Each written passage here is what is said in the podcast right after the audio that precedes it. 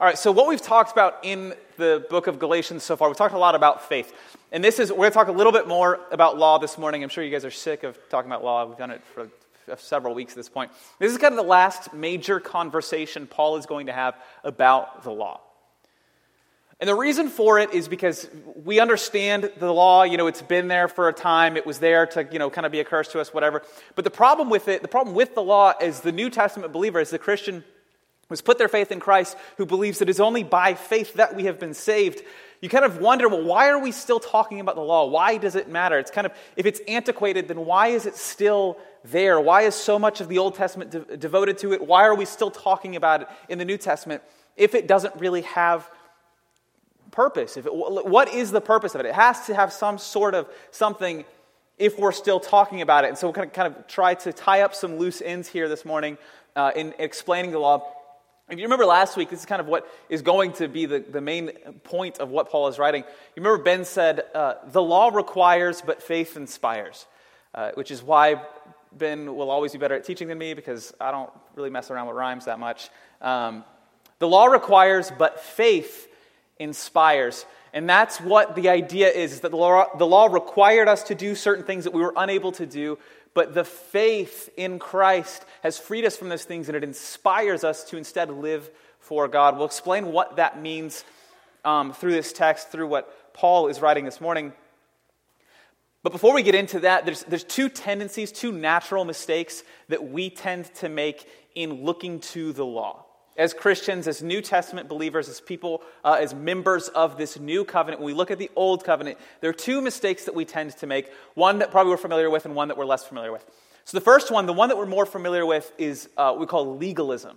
You probably have heard that term before legalism. And legalism, simply put, is, is, putting too much emphasis or too much power on those laws. It's to say, you know, obedience uh, in Christ looks this way that you must follow the law to the letter of the law. You must look at it and do exactly what it says. That is what you have to do. And that's legalism. And legalism is taking it too far. We understand that. We kind of. We understand that one because we're not in any way guilty of that. Like, we're so disobedient. We're like, yeah, legalism, whatever. The other one, the one that you know we don't know as much about, uh, is probably because it hits too close to home. It's called antinomianism, right? Don't say you never learn anything. Antinomianism. Say that with me. Antinomianism. Antinomianism means anti-law anti law. It's sort of the um, outback steakhouse theology no rules, just right. It's to say, well, if Jesus died on our behalf and he has freed us from the law, the law doesn't matter at all. We don't need to look to it, we don't need to read it, we don't need to think about it. It doesn't matter because it has no implication on our life today. And we kind of have a problem with that one too, because you're like, well, what about there's a lot of Bible that is law?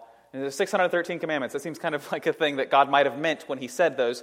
And so, what do we do? We, we understand that the truth probably falls somewhere in the middle there. It probably falls somewhere between the law doesn't matter at all and the law is the only thing that matters. It's probably somewhere in the middle. And so, what Paul is going to do is, Paul is going to kind of once and for all explain what the law is to us, what the law means now that we have put our faith in Christ. Before he explained what it did before we put our faith in Christ, but now he's going to explain how do we view it now that we are believers in Christ, now that we know that our faith is not found in the law, but it's found in Jesus Christ.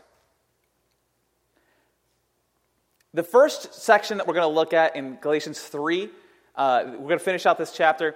He's going to ask, the, or he's going to answer the question, who are we? And the answer is, we are heirs. We are heirs. We're going to look at how he gets to that point. He says in verse 26, For you are all sons of God through faith in Christ Jesus. And so this is, this is truly profound. It's not just that we have gained acceptance from God, but we are now within the family of God. It's not simply that God has said, you know, I care about you and I accept you and I've forgiven you and I have uh, died for you. But it's not just simply that, but we are brought into the family of God as sons and as daughters of God. It's, it's a profound acceptance. It's not just that He has accepted us, but it's that we have a closeness with God that is truly remarkable. And this is something that in popular culture we kind of are bad at theology here. This is something that's interesting that I don't want you to miss out on is that everyone, everyone on this earth can look to God as their creator, but not everyone can call God their father. It is only those who have been found in Christ, it is only those who are Christians that can claim God as their father. That's a, a very unique opportunity that only those of you that are found in Christ can claim. It's, it's a beautiful truth that that is the closeness that we have with God. He says in verse 27 For all of you who were baptized into Christ have clothed yourselves with Christ. So he talks about baptism, and, and baptism is, uh, you know, obviously we're all familiar with, you know, the person gets in the hot tub and they do the thing. Uh, but the idea of baptism, baptism is a symbol of what is going on that is spiritual. It is that in the same way that Christ uh, uh, died and was resurrected, so too our fleshly bodies, our sinful nature is killed, it is buried, and then our spirit is resurrected. We go into the water in burial and come out in a new life in the resurrection. And so it's what we call a sacrament. We as a church believe in two sacraments. Uh, we as this church believe in two sacraments. And one of them is baptism. And that's, so he says this baptism, he's not saying, you know, you literally got to go, you know, put on your bathing suit and your snorkel and you got to. He's saying, no, in the way that in the moment you put your faith in Christ, you were baptized. You were put to death and brought back in resurrection. And that is what has brought you in as a son or as a daughter of God was that moment of belief in Christ that I, now I have been uh, killed, and now I come back in a resurrected state because of Christ's resurrection. He says, in doing that, it's like putting on Christ as a garment. It's in the way that you would put on a coat or something like that, that we now wear Christ's righteousness. We put him on, we put his righteousness on. And it covers our blemishes, it covers our mistakes, it covers our failure. Because when you look at it, you see Christ and you don't see us. He says, Because of that, in verse 28, there is neither Jew nor Greek, there is neither slave nor free man, there is neither male nor female. Now, the, the idea here so the Jew would be the represent, uh, represented the uh, religious person, and the Greek would be the intellectual, or, or the slave. Probably a better translation would be the servant, because it's not the way that we understand in American history what slavery is. Uh, it's more of like an employee employer relationship, but it's not, it, it's the distinction between power, it's the distinction between male and female. He's saying, what God is saying here is, is there is now no longer any distinction in the gospel. And what does that mean? Does that mean like when you become a Christian, you just can't, like, I can't tell if you're a boy or a girl anymore because I'm a Christian, you know? No, it doesn't mean that. What he's saying when he says there is no distinction, there is no difference in this, is not that there aren't physical and literal differences between us, but it's that in light of the gospel, there is no difference. It means that to God in, the, in salvation, he doesn't see any of us as more deserving or less deserving of salvation than anyone else. We all equally can come to God and be saved in him and be found in Christ. It doesn't matter where you come from, it doesn't matter who you are, it doesn't matter what you look like. We are all equally loved by the Father. Meaning that if you came from a religious household and you, you know, minded your P's and Q's and you did all that kind of stuff, you are no closer to salvation than the person who comes from those wretched background. You both have equal uh, claims on the gospel that Christ died for both of you. Doesn't matter what you look like or who you are. There is no distinction in Christ. That we all have equal access to God through Jesus Christ. And this is why, as, as a church, and I'm not talking about our church specifically, I'm talking about um, the church, eh, the whole world. This is why the church says, man, that racism and sexism and nationalism and all of those things are, are contradictory to the gospel of God. These things are, are terrible things. These things are part of our sinful nature that we had before we came into the faith uh, that we carry with us. And we need to put those things to death because God loves all people regardless of where they come from, and all people have equal access to the gospel. That's why we condemn those things because those things are contradictory to the very character of God. And of course, some of us come from, you know, I'm from the north side of this town. Uh, I went to like a primarily white high school. So there's certain prejudices, certain sins that I carried with me into the faith um, that I have to constantly be reminded this is God. This is the character of God. There is no distinction between us. There is none of us who is any more deserving of the gospel than anyone else because we have all equally found ourselves totally undeserving of the love of Christ, and yet he has freely poured out his life for each and every one of us. That's why he says in the uh, end of verse 28 For you are all one in Christ Jesus. You are all one in Christ Jesus. That we ourselves were cursed under the law, we were put to death by the cross, and we were brought to life by Jesus Christ. And so now we are all one. We are all one church body in Christ Jesus. We are now His. He has adopted us into the family. That we are a family in Jesus Christ. He says in verse 29 And if you belong to Christ, then you are Abraham's descendants, heirs according to the promise. That if we are found in Jesus, we are now heirs. Now, that word, you hear that and you're like, oh, that's kind of neat. You know, heirs the promise. That sounds fun. I don't know what it sounds like to you. Uh, but think about, the, think about the profound nature of the language that he's using here. An heir is someone who, upon the death of the person with the inheritance, you gain the inheritance.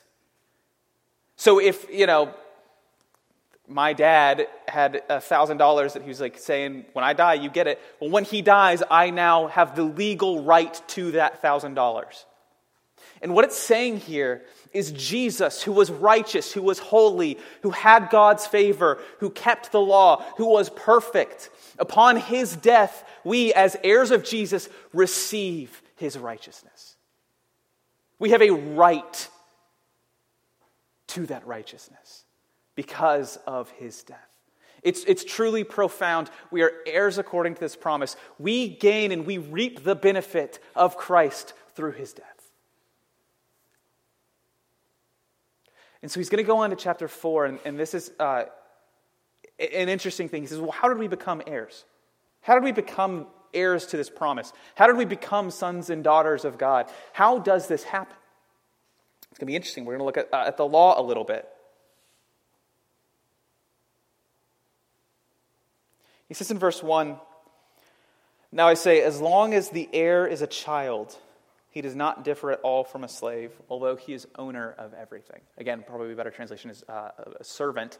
But the idea here is um, if you were to go into the kids' room, you wouldn't be allowed because of laws, but imagine, you know, uh, whatever. So if you could just see it, if we had like a camera in there or something, I think that's probably illegal too, but um, just bear with me. We'll figure this example out somehow. Uh, if, you were, if you were to somehow know what's going on in there, uh, the different children have different inheritances down the line for them, right? One of them might come from a very wealthy family where when they gain their inheritance, they never have to work another day in their life. Another might come from a family that doesn't, isn't as wealthy and they'll never be given anything in their entire life and they'll have to work for everything they ever have and they have vastly different inheritances. But as children, it doesn't really matter, right? You don't treat them any different. The rules are the same for them, like don't bite each other. It's the same. It doesn't matter if you have a big inheritance or a little inheritance. When you're a child, there is no distinction between you two. So he's saying, well, well, while the heir is a kid, it doesn't really matter what he or she is going to inherit because they're a kid. He says in verse 2, uh, to kind of further explain it, he says, but for the time, he is under guardians and managers until the date set by his father. And so it's the same for, you know, while you're growing up, you have no claim on this inheritance. Even though the inheritance legally will be yours, it doesn't really change anything about you until the date set by the father. Until a time, a specific point in time, the inheritance isn't yours, but instead you're given, or you're, it says you're guarded by these managers. There's, a, there's uh, an external principle that's set in place. There are rules, essentially. And what Paul is doing here is he's not, he's explaining humanity as a whole. It's a really, it's, it's a profound example he's going to give. Uh, I'll explain it in a second. But it's kind of like when you were a kid, when you were little, and you would go to a, a public swimming pool or, you know, whatever, and you're out of the pool and you're running and you know some lifeguard blows their whistle at you and they tell you to stop running and you as a six or seven or eight year old or whatever you know they, they tell you to stop running and you're like hold up why like i need to get over there and i need to get over there quickly like i don't like why should i not run Just don't whistle at me please you know um, and when you're young you're not very smart, and so you don't understand.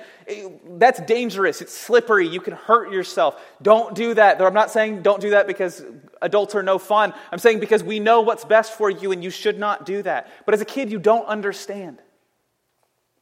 And what Paul is doing here is explaining humanity as a whole. Humanity would not understand and did not understand the freedom that Christ was going to give. And so, for a time, there was a necessary rule, there's a necessary guardian or manager that was put in place to protect us.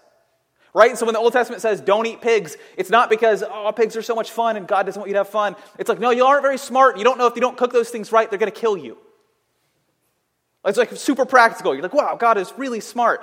And that's what's going on here. He's saying, y'all aren't smart enough to understand the freedom of Christ. Y'all aren't smart enough to understand that one day the Spirit will guide you. One day you will know what is right and wrong because of, uh, because of who God is. But for a time, you don't understand that. And so you needed a system or a set of rules put in place to protect you. To make sure you don't go off the deep end in that time before you understood the freedom of Christ. So he says in verse 3 So also we, while we were children, were held in bondage under the elemental things of the world. So for a certain amount of time, we were held kind of in bondage to this law so that we wouldn't throw away the promises of our inheritance. You know, if you gave a child the inheritance when they were a child, they would just buy a million pieces of bazooka bubblegum, and their inheritance would be ruined because they don't understand what their inheritance is. And so there had to be rules put in place for a certain amount of time. Now, here, this is fascinating, and I'm not going to explain it too much. Y'all got to do this on your own time. Uh, but he doesn't use the word law here. He says the uh, elemental forces of this world, and that is weird. Uh, y'all aren't acting like it's that weird. It's weird. Nowhere in the, in the Bible will you ever see anyone talk about the law in those words. This is the only time that that ever happens. And the reason for it, uh, kind of briefly speaking, is uh, you look at any religion across uh, history. And every religion has had this belief that in some way we have failed to meet the standard of the God or the gods or whatever, and we must appease that God or gods through sacrifices. That's not really unique to Judaism or Christianity. That's true across the board. And he's saying it's not just that this, this, this law was given to us, but it's even in the elemental principles of this world that we as humans understand that this system of rules that has been put in place to protect us, we were uh, not able to keep. That it is bondage for a time and it ensnares us for a time, but there is hope. And here it is in verse 4. He says, But when the fullness of the time came, God sent forth his son, born of a woman, born under law.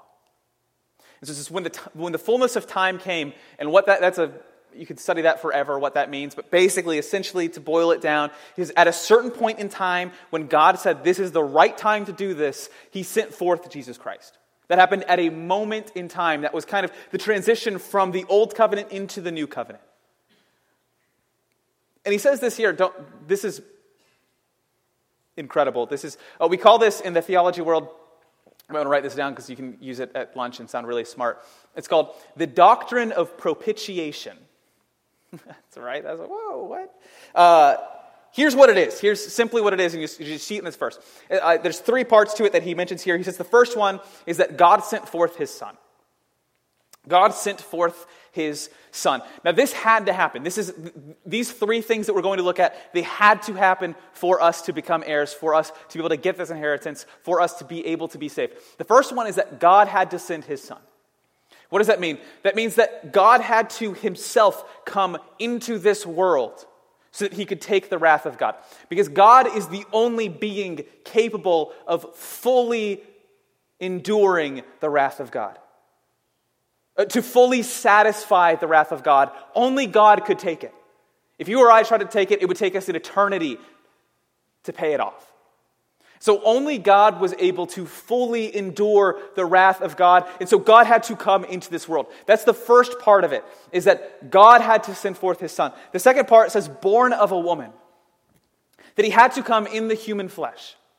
Because for God to pay the penalty of God is all good and well, but he has to pay it for the sake of man. He has to pay it on behalf of man. Th- that means that the flesh, the literal physical flesh, has to be killed so that our flesh can be killed. And so God had to come not only as God, but as man. That's why the person of Christ, fully God and fully man, is so profound because it endures the wrath of God on our behalf, on behalf of the flesh. It's this perfect principle of God's wisdom, of God's understanding of how to destroy and defeat sin, that He has to fully pour out His wrath on us through our perfect mediator, Jesus Christ. And the third part is it says that He was born under the law. Born under the law meaning that he was born still in a time where the law was being practiced, where the law uh, was openly, people knew it, people had it memorized, people knew what it was. And he lived according to every letter of the law. He lived perfectly and righteously under the law without breaking it, so that upon his death, we could inherit that righteousness. That righteousness that he earned, we now inherit through his death. That upon his death, the wrath of God is satisfied, the penalty for man is paid, and the righteousness is inherited by those who are found in that death. That God's wisdom is brilliant in that he paid this sacrifice through his flesh and blood that perfectly paid for sin. That's why he says in verse 5, so that, uh, talking about Jesus, so that he might redeem those who were under the law, that we might receive adoption as sons. That we were held in bondage for a time under the law to protect us, but now we can understand the freedom that we have in Christ. That the law was there for a time to protect us so that we could gain that inheritance, so that we didn't squander it all away before that time when we were found in Christ, that Christ paid the price of man by the blood of God, and now because of that, we are adopted. We are adopted. Now, uh, my parents adopted my sister uh, from the Ukraine a few years ago, and it's really a profound thing to, to experience kind of on this end of it, of, of accepting someone into my family, is what is wild about it is that she was, you know, from war torn Ukraine. Um, honestly, didn't have a very promising life there because of how horrible things are over there. Um, and yet she was brought in not based on anything that she had done, not based on you know earning my parents' love, and she was brought into a new life. And that is why you know Christians are cared are told and commanded to care for orphans because it's it's this understanding of God's relationship to us that we were not deserving, we were not worthy of it, where there was no reason for God to do it other than the fact that he just loved us and has brought us into his family. Not based on anything we've done, just out of the goodness of God's heart. He has brought us into the family. This, this idea of adoption is a profound picture of God's love for us. That in Christ pouring out his blood for us, we are now brought into the family of God, adopted and loved. And he says, Because you are sons, God has sent forth the Spirit of his Son into our hearts, crying, Abba, Father. Abba, Father, it's Aramaic, it simply means dad like, Dad, Father, what's up? He's saying, because we are now brought into the family of God, we receive the Spirit, we receive the Holy Spirit that now guides us. And this is one, it says the Spirit of His Son, which is an interesting way to talk about the Holy Spirit. But what it's saying is that the, the same Spirit that Christ had, the Holy Spirit that was working through Him and in Him in His time on this earth, well, when He died, we received the Holy Spirit. That the Spirit of the Son is one of the things that we inherit through faith in Christ. But on top of that, the Spirit is the thing that drives us, it's the thing that guides us. Uh, he is the way in which we understand the desires of God and how to live the desires of God out. And so it's now no longer us trying to keep a set of rules, but instead us trying to please our Father, us saying, Father, our hearts crying. And we're going to look at that again in a second because that's. Um, truly a remarkable way of, of the way to look at the law. We'll explain in a second. But he says in verse 7 to finish up Therefore, you are no longer a slave, but a son. And if a son, then an heir through God. That we, by the price that Jesus has paid for us, by believing in him, by having faith in him, we are brought in as sons and daughters of God. And that is beautiful.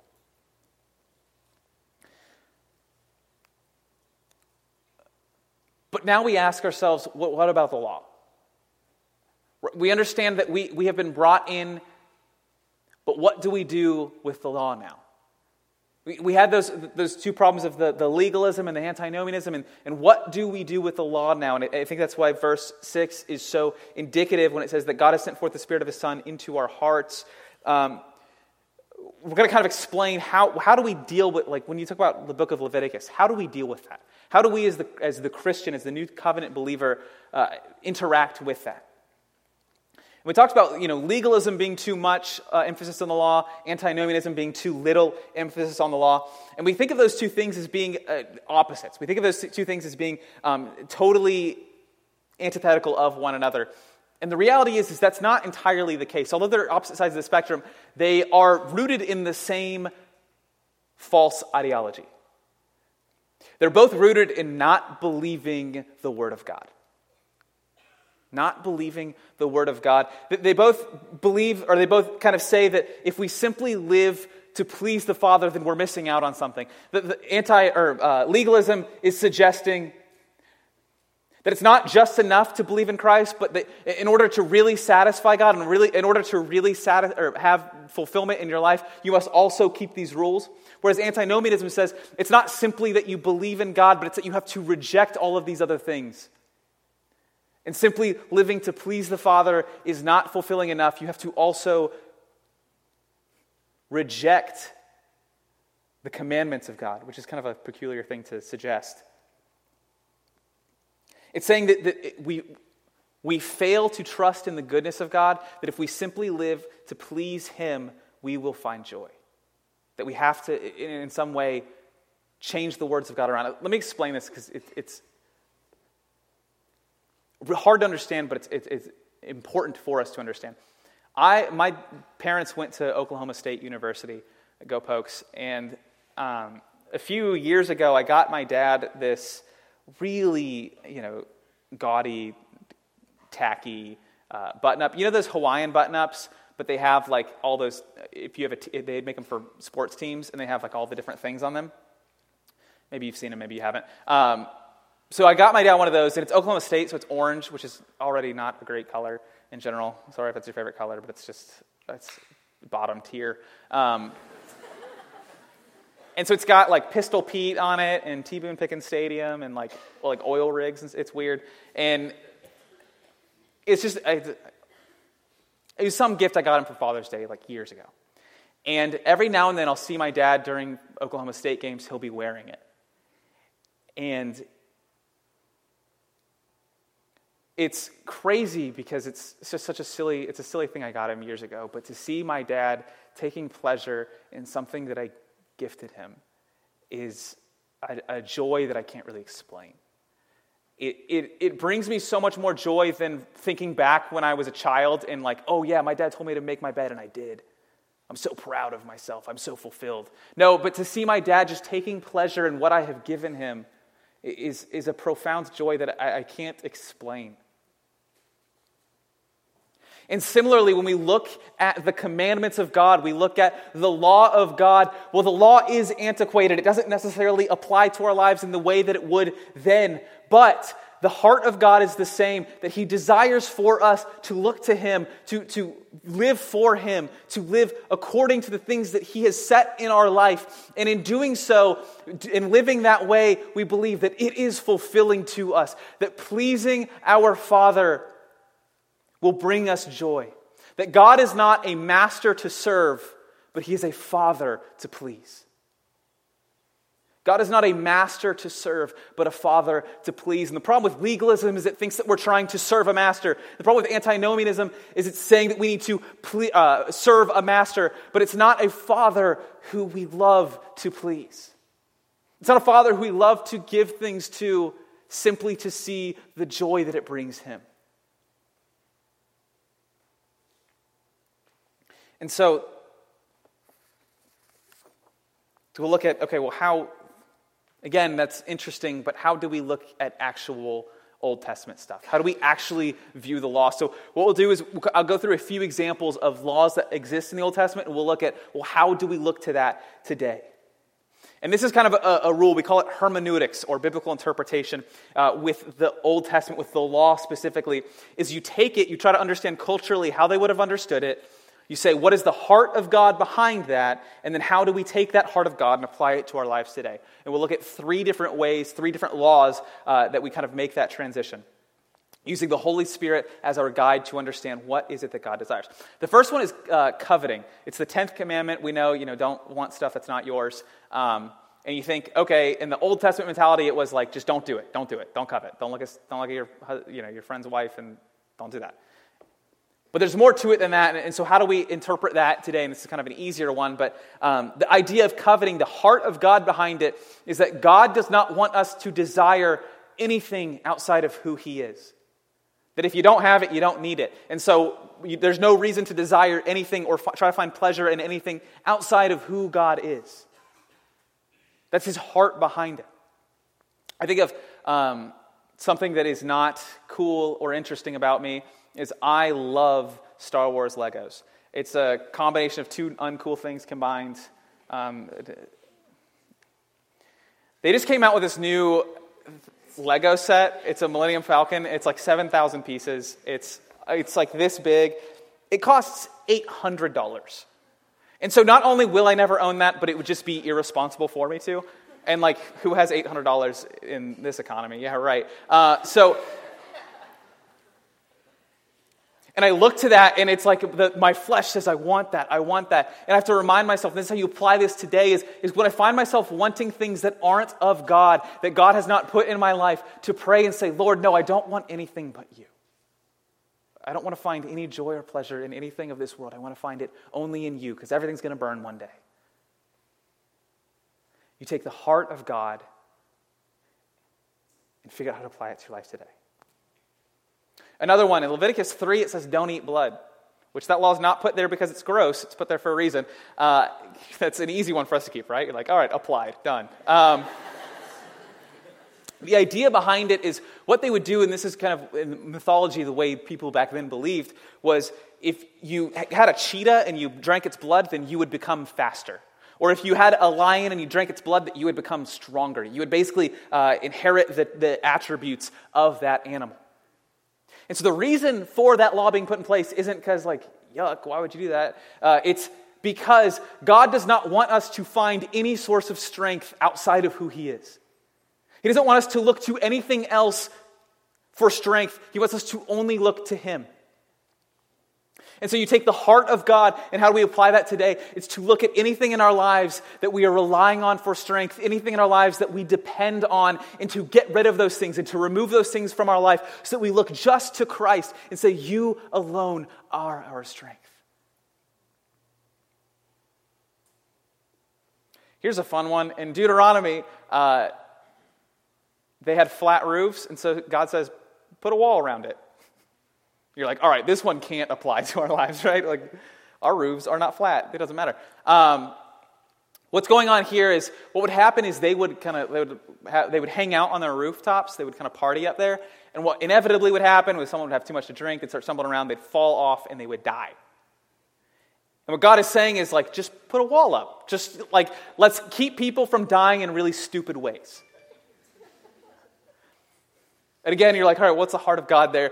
Well, it's, it's really interesting because the very next commandment really shines light to this. The next commandment that he says is, is you don't ever want to put a stumbling block in front of somebody else.